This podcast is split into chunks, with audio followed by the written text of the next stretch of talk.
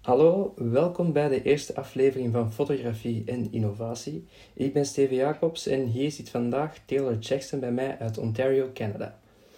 Taylor Jackson is een huwelijksfotograaf en hij doet dat geweldig. Oké, um, we gaan nu verder gaan in het Engels. Oké, okay, so hi Taylor Jackson, how are you? Hello, I'm great. How about you? Yeah, I'm great too. Thank you. Um, so tell me a little bit about yourself, please. Sure. I am a photographer from about an hour outside of Toronto in Canada. Uh, I've been some level of a pro photographer for about 15 years now. uh, and I started in concerts and music and snowboard and skateboard. And kind of what the progression of that was one, that there wasn't a whole lot of money, at yeah. least in Canada at the time, to be made in either of those genres. Uh, and at some point, those friends started getting engaged. Fortunately, pretty young for me, I guess. I was probably 18 okay. uh, when my first friends got engaged. I think they were like 19 and 21, which looking back is kind of young. Yeah. Um, but super happy that they did because they helped me build my portfolio in the very beginning to go a little bit more in the direction of weddings. Um, at least there was some sort of market in weddings, so I was able to generate some revenue and uh, a lot of the skills that I had learned in in music and in skate and snowboard all kind of just went perfectly into what a wedding is. That a wedding is just you're basically a landscape photographer, a product photographer, yeah. a photojournalist. You're you're basically making things that might not be as good in real life look even better through the yeah. camera. Uh, and I feel like a lot of those skills were learned shooting really crappy bands in basement bars that were just look like absolute garbage. And if you can light that and make that look nice with some off-camera flashes, yeah. and you can make them look like rock stars, uh, weddings were pretty easy and uh, from there i just realized that like it's it's a lot of fun when you're working with i think this goes for anything in photography or video or content that when you're working with somebody that you actually really get along with that the process is always really fun. And i've discovered definitely the opposite as well that if i'm working with somebody that i just don't jive with and i don't connect with if that's a commercial job. That's a, not a fun commercial job. And if it's a wedding, it's even worse. So okay. I think the thing that I learned early on was just work with people that are either that are kind of your friends that you haven't met yet and figure a way to yeah. put that presence out there online so you kind of naturally attract them. Um, so yeah, that's kind of my progression. And then okay. since then, we I think in 2014 we started a bit of a travel show. It was kind of just a travel vlog. Um, I'd be doing commercial jobs. I maybe, uh, for instance, I was out in um, on my way to London Heathrow one day uh, from Toronto, and I decided that I would take a stopover in Iceland because I'd never been uh, to Iceland. I think prior, so this must have been like 2013. Mm-hmm. Um, 2013, land in Iceland, do the three day stopover on the way uh, from Canada to to London, and recorded uh, a, sh- a show that we called a photographer in that was essentially just a travel vlog, yeah. and over time, I think we did about three seasons of that. And we got to a point where Nikon got interested, and then Nikon kind of gotten to a point where I was like, hey, like, we love doing this series. We can do it better with your support. And then they kind of launched us into this weird travel show uh, direction that I never thought could be a profitable thing, uh, at least in actually getting paid to go out and create content that you actually want to create. So, um, yeah, just kind of building portfolio first, what you want to be doing, and then fortunate enough to connect with the right companies to actually get to create it, which is really awesome. Okay, that's great. Uh, so you've been a photo- photographer for 15 years? Yeah, uh, 15. And um, maybe longer than that even. I okay. feel like I probably made my first first money in photography about 15 years ago. Okay. Um, and it was probably a two or three year lead up to that as well. And I, I was super young at the time, and it's it's it's challenging when you're young to prove any sort of value or worth to somebody that like if you're pitching a client that's like 25 and you're like 14 yeah. that's such a drastic age disconnect that it's it's really challenging it is, yeah. it's easier if you can email but it's a lot harder when you're on the phone and you just like the social gaps like i, I felt that probably until i was 21 22 yeah. so yeah i can imagine um, so and you have been a wedding photographer for 15 years too or uh, less yeah i would say um, probably I'm yeah I would say about 15 years now okay. um, that I've been doing some level of weddings. I would say 15 years ago I might have been doing maybe three weddings per year, and then I ramped that up pretty quick once I realized that they're a lot of fun and also okay. um, pretty profitable and can facilitate the lifestyle that I wanted. I think that was kind of my big thing that I, I want I could see the life that I wanted and that was kind of the, the life that I built towards. Yeah. And in the beginning it's like, okay, how do I get to there? And weddings seem to fit in because it's like it is a lot of work, but realistically, physically, I have to be in one location on a Saturday, um, Yeah. or maybe a second engagement shoot or something. But other than that, I can manage my office from anywhere. So I kind of um, early on, definitely that was the most attractive thing I think for wedding photography. Okay, great. Um, how many photographers or wedding photographers do you think live in your area? I don't. I wish that I could get a, a, a metric on it. So we live in a city. I mean, it, it, within like kind of the immediate area, there's about five hundred thousand people, I would say. Okay. And I'm gonna guess that there's probably a thousand people that could shoot your wedding in the city. So I don't know what the math is on that, but that's like a, I would say a pretty high percentage. Yeah, it is. Uh, I would say there's probably probably about 150 people that are maybe even close to full time, okay. and then there are I'm gonna say maybe 30 to 40 that are absolutely like full time and have been Yeah. full time for a couple of years now. So yeah, it's it's a lot. It's a highly competitive market, I guess Yeah, overall. So my my next question is: um, Do you think photography, uh, the market of photography, is oversaturated? Yes, but I also feel like it's not necessarily a bad thing. Um, Okay. It shows a proof of the fact that there is a market for it, that people want to pay money for this, uh, as well as it gives at least kind of a, a metric and it makes it a little bit more normal, I would say. Um, Yeah. specifically in the case of weddings, I would say that like wedding photography, when I got into it, was pretty undervalued locally here. And as more people got into it and more, I guess, people that actually have skills got involved, uh, they kind of put the price to a point that it made sense that you could actually, if you were if you were doing this full time, you could actually survive, which was Yeah. really cool. Um, so yeah, I think oversaturated definitely, but there there is still room if you're really passionate about actually making this a career, and the number of people in the industry, like it's it's a lot, but at the same time, we all kind of help each other out for the most part. That Yeah. if I need a second photographer, it's usually one of those other professionals that I work with that like they run their own business and they work with me. And if I'm booked for a date, I'll send them that couple to them, and if they're booked for a date, they'll send it my way. Or if like a destination wedding comes around, maybe we like do a collaboration or something. Okay. Um, I think diversi- diversifying skill sets also that I do a lot of video work as well, so I kind of can fit in with any photographer and the other way around that a lot of other at least my friends are also really into video and specifically wedding video that Yeah. it's very easy to work together so it's Okay. oversaturated but i think a positive thing overall that Okay. makes any sense. That's great. Um, do you think it is possible to really set yourself apart from the competition these days, or yes it's not um i wouldn't say so 10 years ago 15 years ago when i was Mhm. getting started if you shot a 50 millimeter lens at like even f1.8 and you did that in the shade you could get hired like that's Yeah. that was the base skill level that like if you could do if you could take a photo with shallow depth of field you could book jobs um, skills it's very difficult i would say to stand out on skills alone these days because everyone is just so good and like it I've seen people within six months of getting their first camera that if they just completely immerse themselves into the photography space, that Yeah. at the end of that six months, they're actually creating incredible work. Um, so I think the come up the ramp is is really quick now. Yeah. Um, so I think where you separate yourself is actually just like being yourself online and connecting with your ideal clients as yourself. Uh, I think that that's something that will always separate you. That at least in the weddings case, my couples just want somebody that they know can mesh with them and Yeah. mesh with like that can be a friend basically. That you're the additional member of the wedding party uh, when you come in to to their wedding, and they don't want somebody that's gonna be embarrassing or dress poorly or whatever it might be. So all of the things that you can kind of do to to show that and to make them comfortable, the more they're going to trust you actually going into the wedding day, um, and the faster they're going to book you for sure. so it's all about uh, client relationships, actually?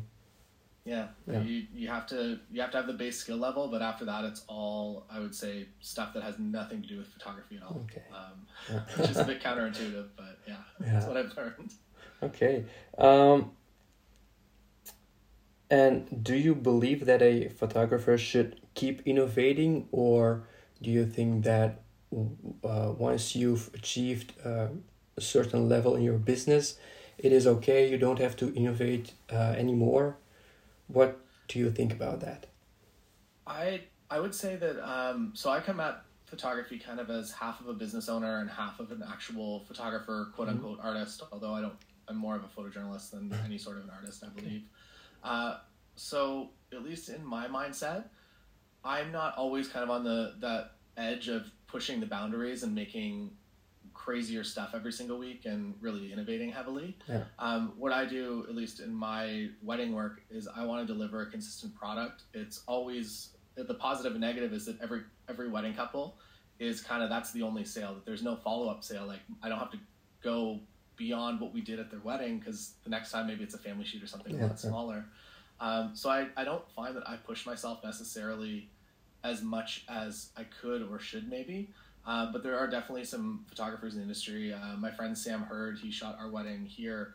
Uh, I would say he's one of the, the most innovative photographers uh, in the wedding space. That he's always coming up with unique and creative ways to, to take images, and he likes to have a little bit of mystery kind of Yeah. behind the photo. So you look at it, you're like, oh, that's a really nice image, and then you start thinking like, how'd you actually make that? and then sometimes he'll tell you, and sometimes he won't. Uh, but he has some really creative stuff, and it's it's it's really cool, and it inspires him to create work every single weekend, uh, which I really really like. I just enjoy the I guess the process of going out and knowing that I can create work that my couples are going to be super super Yeah. happy with, and also do it in a very efficient way that really doesn't impact the day at all. So I find that my enjoyment comes from that a little bit more than the Okay. actual like next level creativity on a wedding day. Yeah. Okay, cool. Um, you shoot a lot with Nikon, right? Mm. And why why Nikon? Uh, for me, so I'm a I do both photography and video. Yeah. Uh, a lot of the times at the same wedding, so it'll be myself and a second photographer, and we'll be doing both photography and video coverage for that event. Okay. And Nikon, even back in like 2014, when I started doing this style of coverage, it might have even been before then.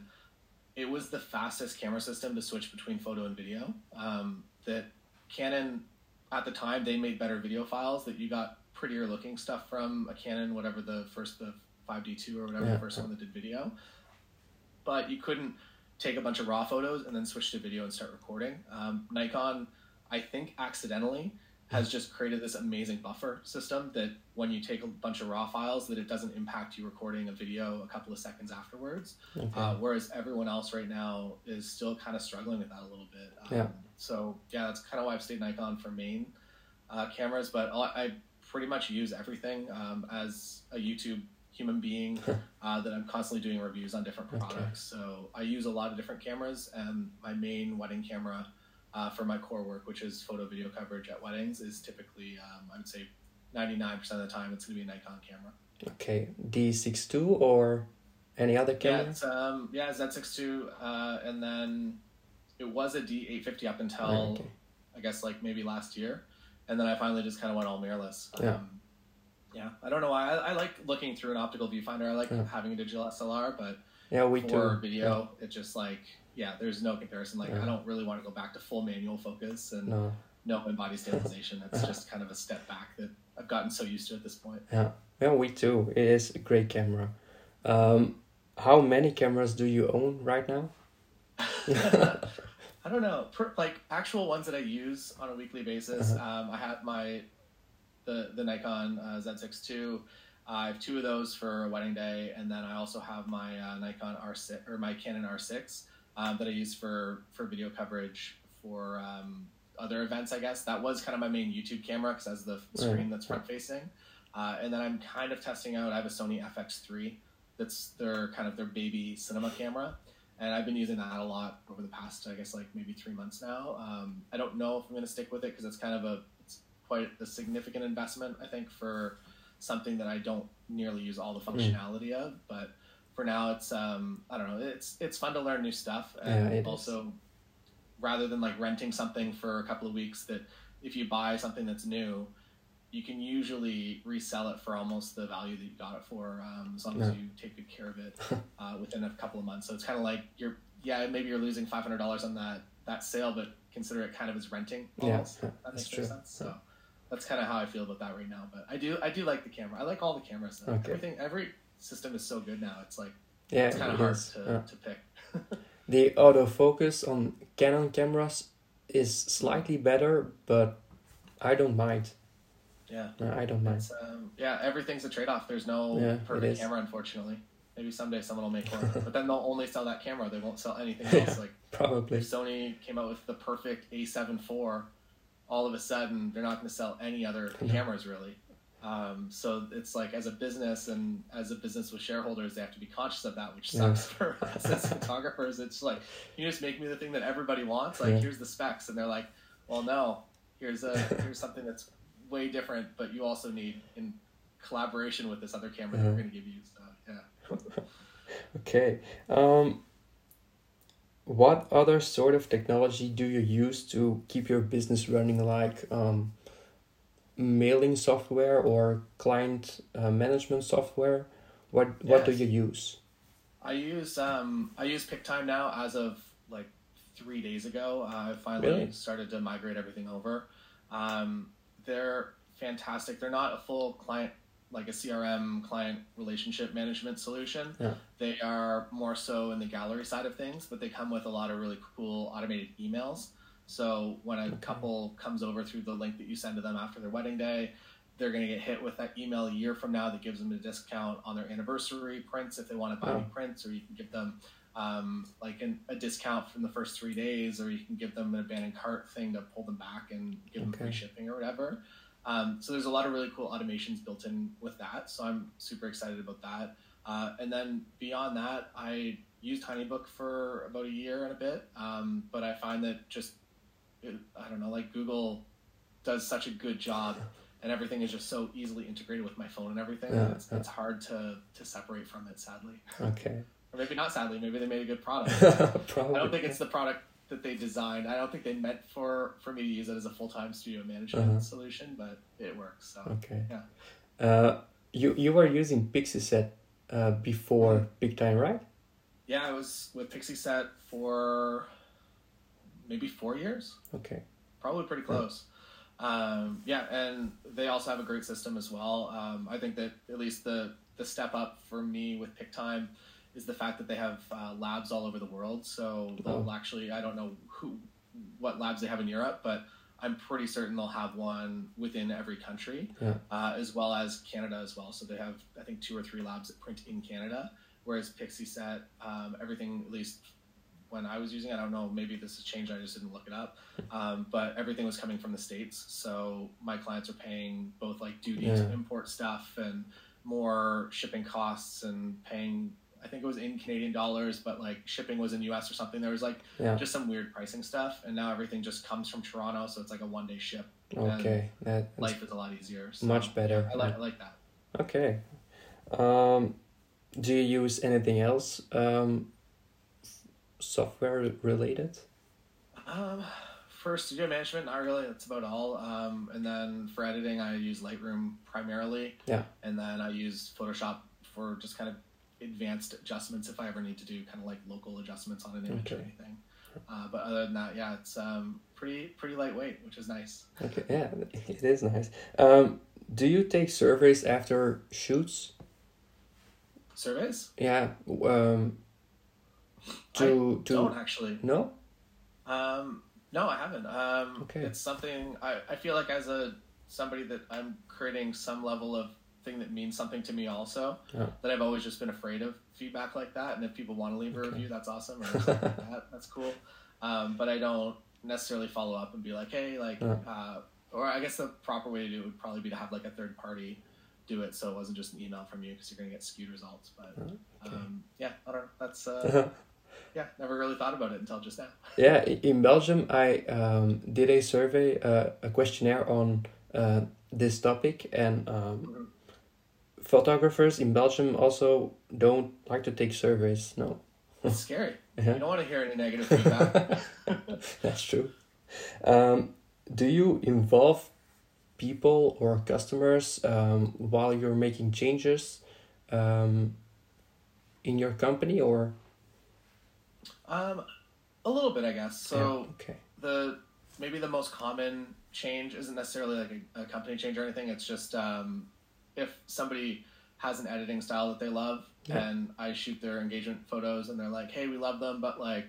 we would like kind of a little bit more of this tone. Uh, I'm happy to kind of customize my my work to kind of fit them. Okay. Um, I feel like that kind of goes with my business as well. That everything is customizable to a to a point. That Yeah. if somebody needs something done or they need a contract modification for whatever reason, um, that I'm totally happy to to kind of figure out how to best suit them. Uh, I'm, I would say I'm I'm very flexible. I think with um, kind of everything that goes into my business. So yeah, my clients I think over time have actually maybe had a bigger impact on my business and how I run it than than I think. But Okay. uh, yeah, that's kind of the way that, that I operate over here. Yeah. Okay. Cool. Um, what sort of innovations have you implemented in in the past? Um, yeah. In the, uh, I think the biggest thing that I did was um, was just adding video coverage as well, and just okay. by doing hybrid. Um, that at the time, so when I started kind of thinking about this, doing this, the technology just wasn't quite there yet. Mhm. So in I'm gonna say like 2008, 2009, uh, a dude named Jason Groupp, who's still a good friend of mine, uh, lives in New York City, and he started doing these things called fusion films, which would be a couple of video clips put in, I think it was an Animoto slideshow, so an animated slideshow that um, put that together with a bunch of images, and it would go from like images to little video clips of the day with audio, and uh, it put it all together, and it looked great, but it I, I felt like it could be better if you just only did a video. Um, Yeah. That adding both media together, it just it's it always felt a little bit messy and a little Yeah. forced. Uh, so I think at that point I was like, okay, like let's see if I can do a highlight film. And at that point, I think I messaged a local venue in town and I was like, hey, do you have any couples that don't have a, a videographer hired that wouldn't mind if I just came and ran like a quick highlight film? Uh, and I had within like I think it was like two weeks later, I was on my way to go and shoot one. Uh, I had no money. I was just like, I don't even know if I can do this. Uh, so I built that, and I was really happy with it.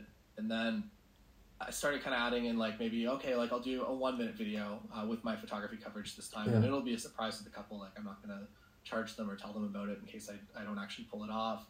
Uh, and then by maybe the third or fourth week of doing that, I was like, I can do like a two and a half minute highlight. Yeah. And then the next week, I was like, okay, like I'll start capturing audio from the speeches and the ceremony. And then I think at some point, maybe year two or three, is when um, like video same day edits became all the rage. That all of a sudden, every single couple, when they hired a video team, they wanted to have that video displayed at the reception. So it was like after dinner. I don't know if that, that happens uh, in every country, but it just like took off in Toronto and all of my friends that are video uh, creators like that was all they were doing all summer which is great because you go in it's a super stressful day but at the end of the day you've like you've produced the content you're done. Yeah, like, yeah, you, here's, the, here's the dvd at the time and, and see you later. Um, so there was no additional work outside of the day for them which was kind of actually pretty cool. They just Yeah. sat down at dinner and they had usually they brought in an editor and they just like just did it. So yeah, that was um, kind of the next step that I started. I was doing photography coverage, high, uh, like highlight video coverage, and then also doing a same day edit as a team of two. So I just sit down at dinner, and rather than eating, I would just like spend an hour and a half and just finish the video. Okay. Um, so I thought that was pretty, uh, almost a challenge, I guess. So I think I did that not necessarily out of innovation that like the industry needed this. It was more so out of just like kind of personal. I wanted to break myself out of doing the same thing Yeah. every single week. So but but not a lot of that's um, where most of my motivation comes from Yeah. to innovate is just by doing something a little bit differently or adding new layers of efficiency to kind of what we create. Yeah, but not a lot of photographers do like video coverage, or or at least not in Belgium. No, it's um yeah I don't know many. I'm I'm guessing around here there's more than normal just because okay. uh, I'm pretty loud on the internet as far as creating content, and I think Yeah. a lot of people find me and they're like, "Oh, this guy lives close to me. I can Yeah. do what he does."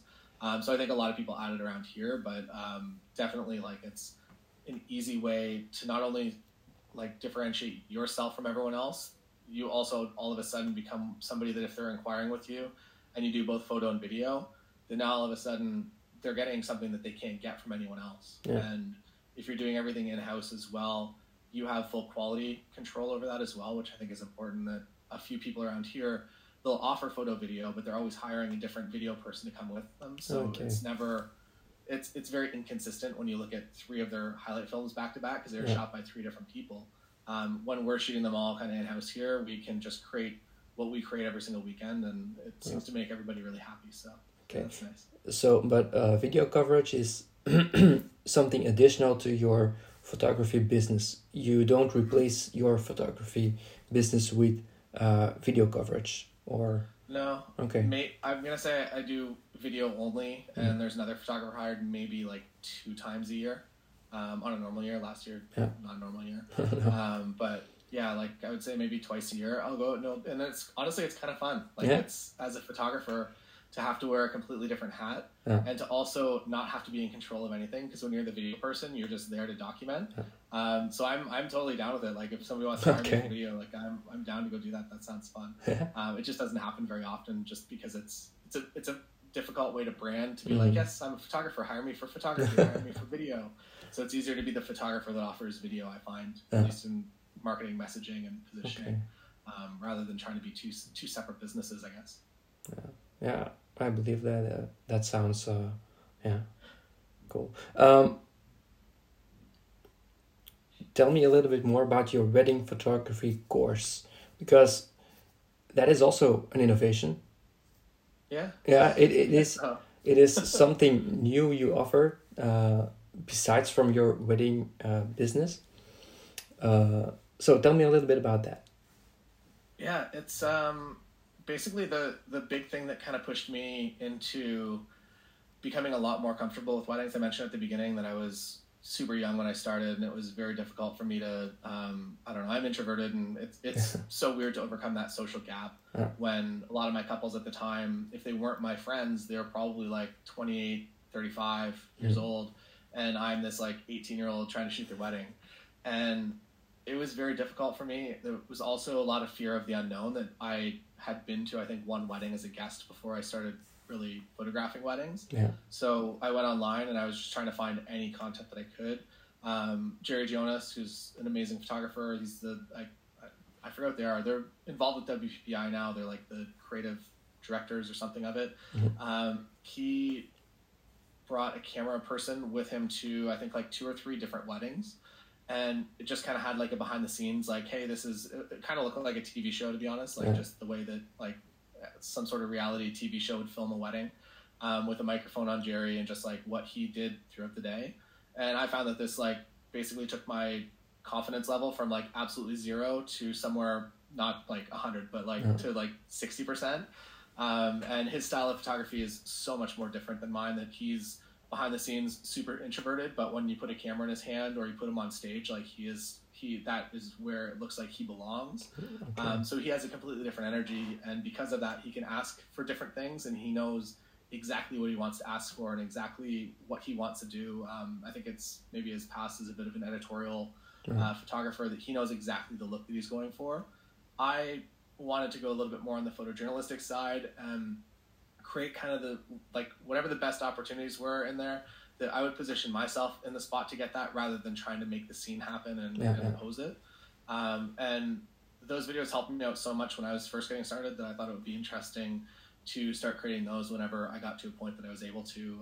Because again, like every photographer is so different that you kind of want to pick the bits and pieces from different photographers to put something together that makes sense for yourself. Yeah. So um, I just kind of started putting that content out there. It went really well. Um, I've been teaching and usually kind of in person. We did like workshops and stuff like that. I actually wrote a book on photography in like 2008 or something. oh, really? Um, I didn't know and Yeah, it's, it's like it's right here. I found it yesterday. It's cool. I got okay. sued because I used the word "book yourself solid," which is apparently a trademark for for another dude. Okay. Um, and yeah, so I, I made a book about it. So I've been teaching for a long time, and I just decided it would be fun to like actually put together proper courses online. So I started doing that, and then I realized that I have, um, I guess like 2015, I started building those. And as of like three years ago, I'm like, I kind of need to build like more of a, a, membership site almost Yeah. because there's, I don't even know how many courses now, like 30 or 40 different Yeah. courses. a lot. Like, I feel like, I, yeah, like to, for somebody to come in, like, what am I going to ask you for, like thousand dollars to buy all of this Yeah. stuff? Like, no, just like come and pay a little bit every month and use whatever you want. Yeah. Um, so I, I felt that that kind of fit better overall. Um, Yeah, it does. And yeah, so that's Okay. kind of where I'm at now as as far as that goes. But I feel like the on camera wedding photography stuff is still the most helpful. Um, Yeah, yeah, it's what it I is. would what I would have wanted when I was first getting started, basically. So. Yeah. Okay, cool. Um, you are outsourcing editing. Mhm. Do you do that a lot for uh, weddings or occasionally? No, it's uh, every single wedding, with the exception last year. Again, different year. Yeah. Uh, did a lot more elopements and kind of small two to three hour wedding day coverages. Um, so when I do that, usually I'll edit in house because it's almost on- once I build the gallery, I'm almost like three quarters of the way done. Okay. Uh, so rather than outsourcing it, I just did it last year. Um, but most other years, pretty much back almost ten years now, um, I've been just outsourcing everything. It's uh, it's I, you're kind of buying your life back. And again, going back to the whole that I wanted to create kind of my lifestyle and the fact that I could operate from kind of anywhere that I wanted, and I just had to be physically at a place on Saturdays. Uh, going back to that, it was always a piece that I knew was going to be part of my business. That it was always um, a focus of me to create the work on camera in a way. So focusing, actually getting my images as right as they can be in camera, so that Yeah. the editor actually Okay. knows what I'm actually trying to go for. Um, so by doing that, I feel like that kind of helped that process out a bit. But yeah, it's um, it's definitely, especially when you get into volume. Like I shoot sixty to seventy weddings every year, and there's no way that I could keep up with that. Yeah. I, I don't know how many edits. Like some weekends, if I shoot like Thursday, Friday, Saturday, Sunday, um, that would cause. I'm gonna guess that would give me like ten days of office time if I shot that many weddings Yeah. a weekend. And then if you're doing triples or doubles every single weekend from like May until September, all of a sudden you're now delivering in like May of next year for Yeah. images. So um, it's just like also physically impossible. So Yeah, it is. it's, uh, that's why I chose it. But it's it's nice. Like it's it's and again efficiency. It's nice to have that process yeah. in place so that you can just get home, build the smart preview catalog in Lightroom, and that night send it out. And it's um, usually like Monday morning somebody starts on it, and it's in my inbox again by like Wednesday or Thursday, which is great. Okay, cool. Um, how many weddings do you think you would shoot if you didn't outsource? Um, I don't know. I probably would have found a faster way to edit images. Um, Yeah. but I would say it's so hard to say no to people that want to shoot. Like, the, it's like we'd love to hire you, and it's like okay, Yeah. cool. I'll figure out how to do the back end then. Okay, So I don't know. I would probably, probably likely still shoot near the same. okay, Um, but I would just have to figure something else out behind the scenes. Um, AI software is getting like remarkably good now, uh, as far as just like uh, there's a new one out that theoretically learns with you. So as you're editing, it learns your editing style, and then will really? um, at least get you in the ballpark of a final image. So I'm excited to see how that progresses over the next five years or so, because I feel like something like that could be really revolutionary for for the entire wedding industry. That now all of a sudden, like our post production time is down from like five or ten hours a wedding or whatever it might be, um, all the way down to maybe it's an hour. So Okay. yeah, Uh, is, is it also from Skylum or is it from Um, I another? forgot what it was called. I saw it yesterday. I'm gonna download it, and I think it's still in beta. It's like Okay, image something. I can try to find it and send you a link, but it's Okay. um, yeah, it's something outside of Skylum, but uh, Skylum Luminar Four does a really good job as well. Yeah. Um, I just found that it's like super crazy processor intensive. So it's like Yeah, you start it the is. gallery and you hit go, and then you're like, okay, I leave my computer for like ten hours now, I guess, and it just like runs the fan on full. Like, Yeah, it's it pretty is. wild. Does a good job, but it Yeah. puts your you need a second computer almost to run it if you're if you're going to be batching multiple weddings a weekend on it. My, my computer is really silent when I uh, start my computer, but when I um, s- run my uh, Luminar software, Yeah. it starts spinning like Yeah. crazy. They use a lot of power, yeah, which it is is. good. That means that they probably maxed out like physically how much, so they have more ideas than hardware will currently Yeah. allow, which is kind of what it seems like. So Yeah. yeah, as um, I don't know, as at least the M1 chip, I don't know if that's going to open up any new opportunities for them, but Yeah. I'm, I'm curious to see uh, where that goes and how that progresses as well. Yeah. Me too. Um, do you know any other ways to innovate? in photography um, Yeah. i feel like it's always just whatever interests you the most um, is to go down that path and if you're in the professional photography space it's sometimes hard because sometimes you just get so bogged down with like the the reoccurring kind of every day Yeah, um, but i think it is important to figure out things that add back to your that refill your creativity. Uh, so by just like being open to new opportunities and saying yes to some projects that like maybe they're not going to be the most profitable money wise, or maybe it's going to Okay. be for free, but it seems like an interesting thing to do for you. Um, I feel like that's how I, I kind of innovate my business and at least my thinking and my mindset that Yeah. um, technology is now to a point that like it doesn't really have to get a whole lot better to create what I need it like what I need from cameras or what I need from software really. Um, so I think it's all about like innovating more with your mind and the way that you tell stories and um, maybe the way that you involve humor in things or the way that you put the final timeline together of the story that you can kind of interweave and it can go um, out of sync as well. And yeah, it's um, I feel like there's there's ways to innovate with your storytelling and with Yeah. the, the work that you're putting out there um, and not relying too much on just technology innovating because I feel like it's um, we're we're at a pretty high level now. I wish this is the stuff that I had 15 years ago when I was getting started. okay. Um, you recently did a video on NFTs, right? Uh, so do you think NFTs will be a new way to to sell your pictures or?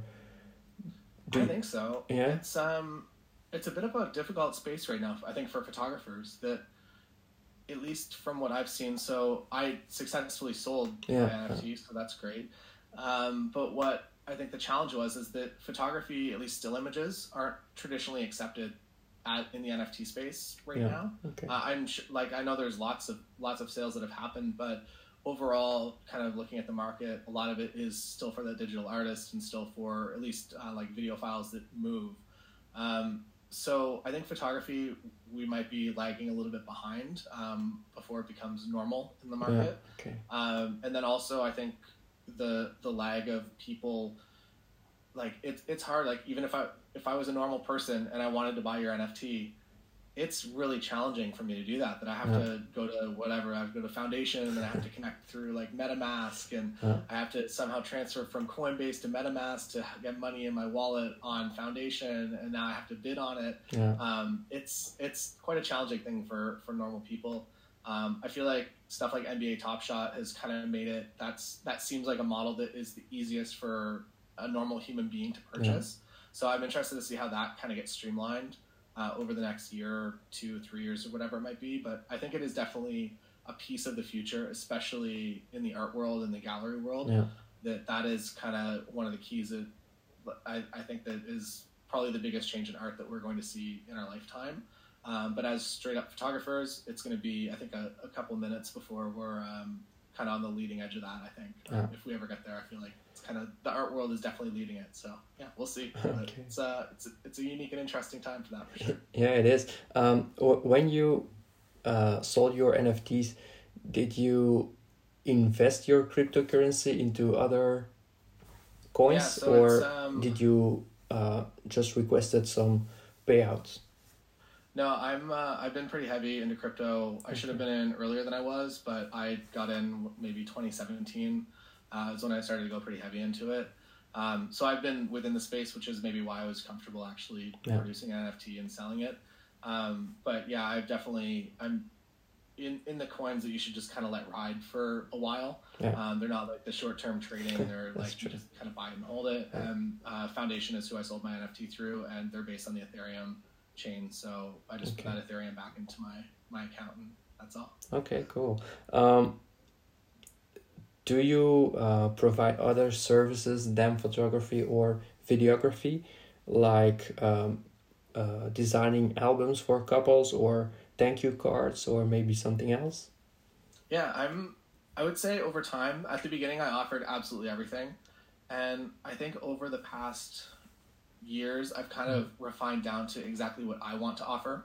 Okay. Um, for instance, like I would design albums, I'd print albums, couples love them, but what happened to me is that I would shoot an entire full season of 60 weddings, and I would maybe do one or two weddings throughout that entire, or one or two uh, albums throughout that entire season. Yeah. And then November, everyone would be like, oh, Christmas is coming. We should give Taylor our album selects. And second week of November, pretty much every year without fail, I would get like 20 or 30 albums in. And that's Okay. the end, technically the end of my season. I usually try to take some time off for and middle of November to Yeah. usually February. um, shooting weddings in Canada. It seems like it's like, oh yeah, it's gonna be winter wonderland. It's not ever. It's just cold and a little bit Yeah. miserable, and it if it never snows the way you want it to. yeah, it is. Um, so yeah, I just I just didn't enjoy getting hit with all those album orders, and I didn't want to be the the rigid photographer that's like, you must give me your album selects within 30 days of your wedding, or I'm not going to build your album. It's like no, Yeah. like if you send them, I'm like you paid for this, I'll give it to you. Yeah.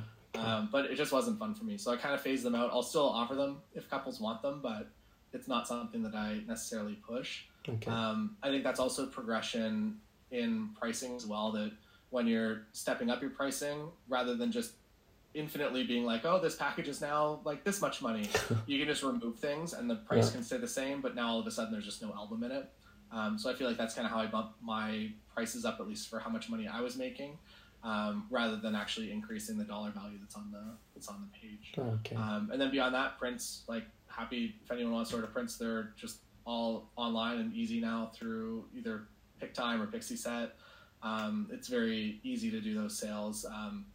I think the the easiest way to push that is just by offering time sensitive discounts. That's like, hey, here's your your family photos. If you order prints within the next five days, you get twenty percent off, and people usually do it. Um, so yeah, that's kind of about all. I'm pretty minimal as far as offering things, um, and I feel like that keeps my mind a little bit happier because I do okay. a lot of other things that are just outside of just Yeah. being a photographer and video creator.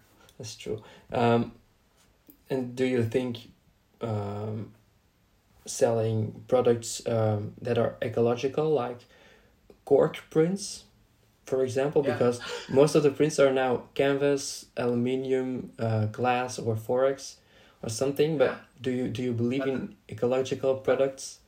In, Yeah, that's an, so that's another big weird negative with NFTs as Yeah. well is that when it's built on the Ethereum blockchain, that so much power goes into mining that Ethereum Yeah. to actually operate. So that's another concern that I'm hoping gets resolved with Ethereum two or Yeah. whatever the next um, NFT thing is going to be. Um, that basically just doesn't consume the entire world's power to create a digital thing to put in a blockchain.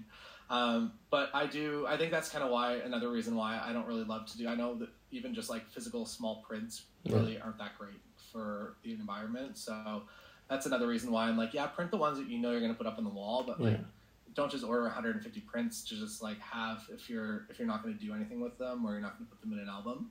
Um, so I feel like that's kind of another one of the reasons that I Yeah. maybe stopped including so much. Um, a while ago, I actually used to include like a print credit that people could just submit whatever and I would print them. But I found that they were maybe ordering things that they wouldn't have ordered otherwise. And Yeah. maybe I make some money, but end of the day, I'm still like creating a lot of waste and um, ink in, out there in the world that maybe didn't need to be out Yeah. there. So you're really conscious about it, what you offer. Yeah. Okay. exactly. Yeah, that's cool. Um, okay, so last question. Corona. hmm Uh, how did it affect your business?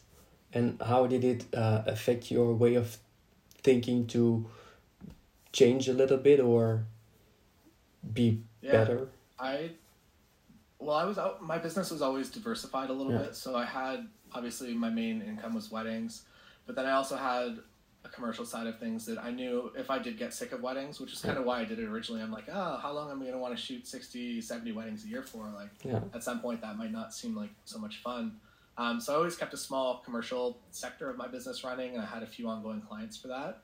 Um, when Corona happened, we were actually doing the travel show for Nikon, um, and we were technically in the January of it flying Mhm. to Italy, and we started seeing the numbers spike because they were one of the first countries that like things really Yeah, yeah. got difficult. Um, and we're like, maybe maybe we don't go there. So we stayed. Um, I think we were in Miami, and we canceled the entire Europe side of the trip Okay. because it was just all it was literally all Italy, starting in the north where like everything was even at that time kind of the worst. And so we canceled that because of that, and then we canceled another piece of it, and we kind of did this little short trip to Havana because we're Canadians, and fortunately, uh, U.S. can't fly to Havana, um, but as Canadians, we can fly through Miami. They do a little Yeah. flight every day. I think Atlanta might have one too. Um, so we're like, let's go do this, and then we'll just go home.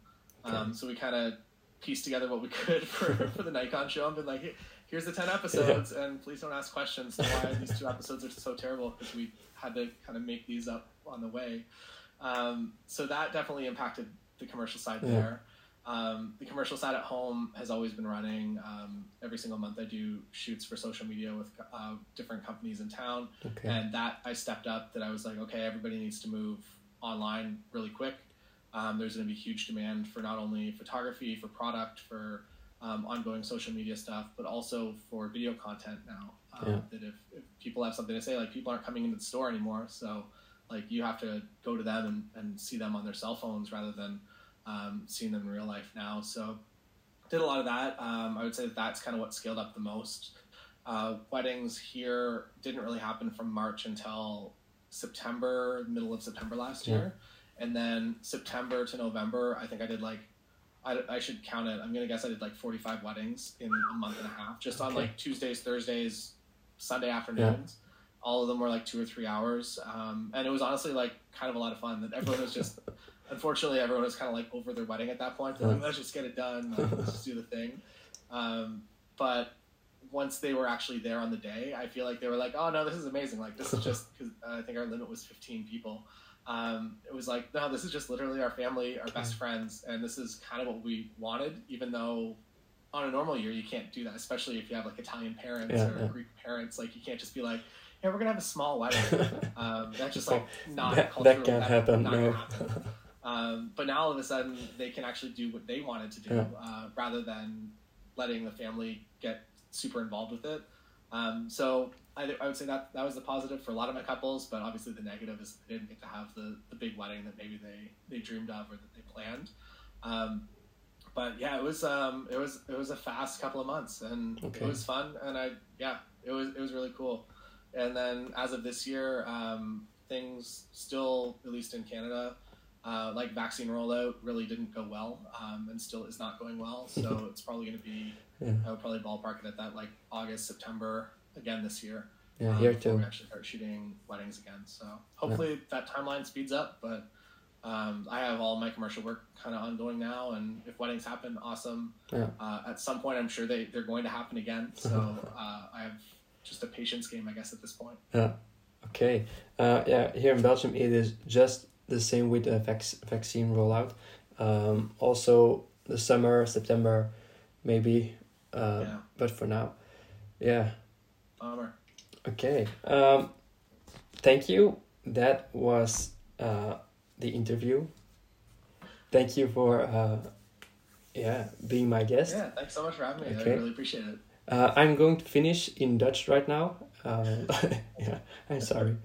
Um, dat was het dan voor uh, mijn podcast, mijn eerste aflevering. Uh, dankjewel en tot de volgende keer. Tada!